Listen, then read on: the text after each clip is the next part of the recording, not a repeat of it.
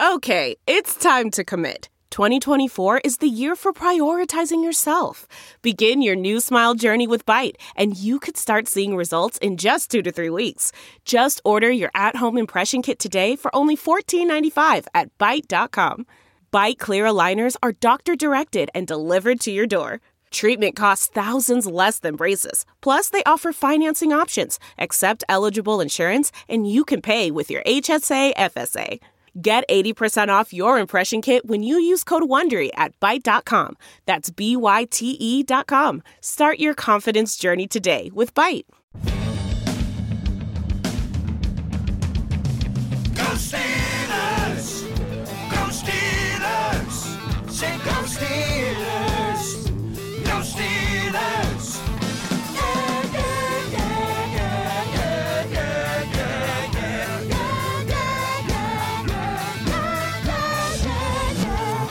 What's going on, ladies and gentlemen? Welcome to this week's episode of the Steelers Outpost Podcast, proud member of Sports Drink Network. This is Nick coming to you from the mobile Houston Outpost, aka Houston Championship City, because we have the college football national championship between Washington and Michigan here, and my job is being a musician. So when we have these huge events in town, I end up playing kind of nonstop. Sleep is for the weak. Sleep is not necessary when the Steelmen are beating the Ravens and the Bengals and the Seahawks and just overall turning into an absolutely dominant team. TJ Watt about to become the play caller, so on and so forth. Um, so I have been forced away from a microphone. I wanted to throw something together here on the run because there's so much going on.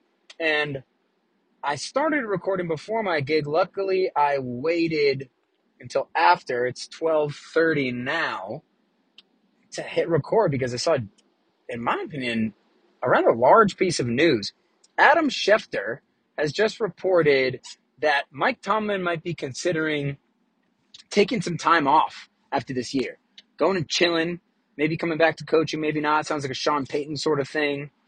And I wouldn't put too much stock into this report if not for the fact that Jay Glazer has also already reported this. And Jay Glazer's pretty plugged in, and I'm I believe that he's pretty close with Mike Tomlin. Like he's friends with him, and Jay's good with this sort of uh, reporting. Just very interesting to see that. That would be totally out of left field for me.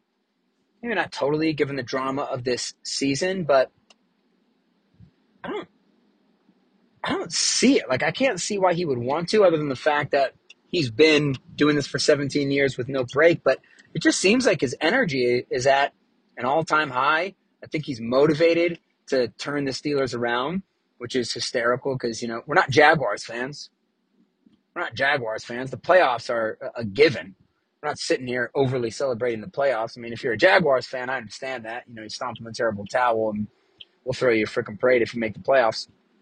But still, we know the difference between the Killer Bees team and the Steelers team. We know the difference between the team that beat Arizona or Cowher's team that beat Seattle.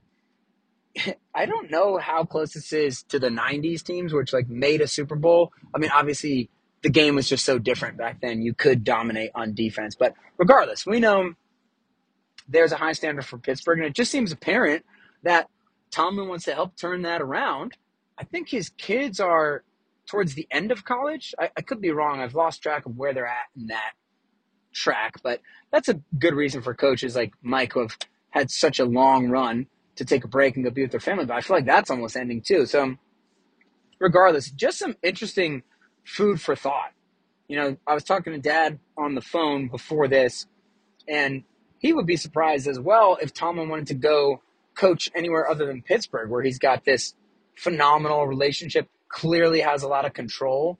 Um, maybe there's some something about that behind the scenes that will come out later. Like maybe this is some example of Omar Khan and Eric Weidl kind of breaking it to him that this is complete speculation by me.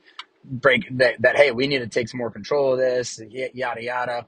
I, I have no idea, but you know, with Tomlin, a guy who will have the pick of any open job for like a two to three plus year stint, like he would be that kind of guy where every offseason, there'd be a lot of talk about Mike Tomlin, and he could literally choose which job he wanted to take. He would not be at the mercy of hoping that the year he becomes head coach eligible, hoping that there's actually a good team to coach. You know, you think of poor, poor David Culley, the fall guy, the one year head coach for the Houston Texans. You wouldn't have to worry about that. You could get a team like the Chargers, where, oh my gosh, there's a team that fired their coach and there's a franchise quarterback already in place. I think I'm interested in this.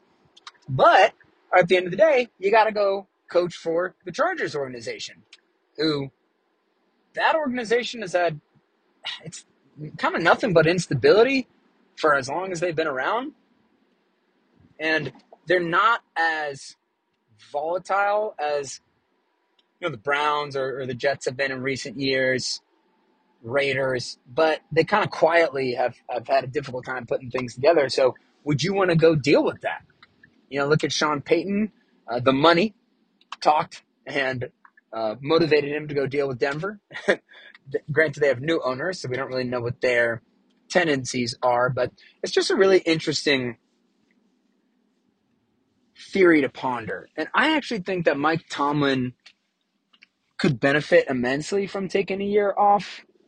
I, I honestly am kind of more on the train of I would like to keep him, and I believe that the big mistakes he's made are correctable, given that it's selecting players and coordinators who don't have good resumes, but have sort of relationships to him or the team. And I believe that with Weidl and Khan, that can be addressed directly. And then little things like, hey, we don't have an analytics department. Okay, well, let's hire one, especially with a guy from the Eagles. We don't have a guy who challenges, you know, from the box. Okay, hire one. Those are all kind of fixable things to me. But regardless, I think he actually could benefit from taking a step back and, and sort of realizing, oh, yeah, it's 2023, 2024 now. And the game's played a little bit differently. We got to I don't want to say de-emphasize defense, but actually I do want to say that. I want to say that for sure. It's all about the offense and how you get that done, and maybe it could give them some perspective. And we also have outlined reasons on the podcast of why the Steelers could benefit from a uh, more offensive focused staff as well, and yada yada.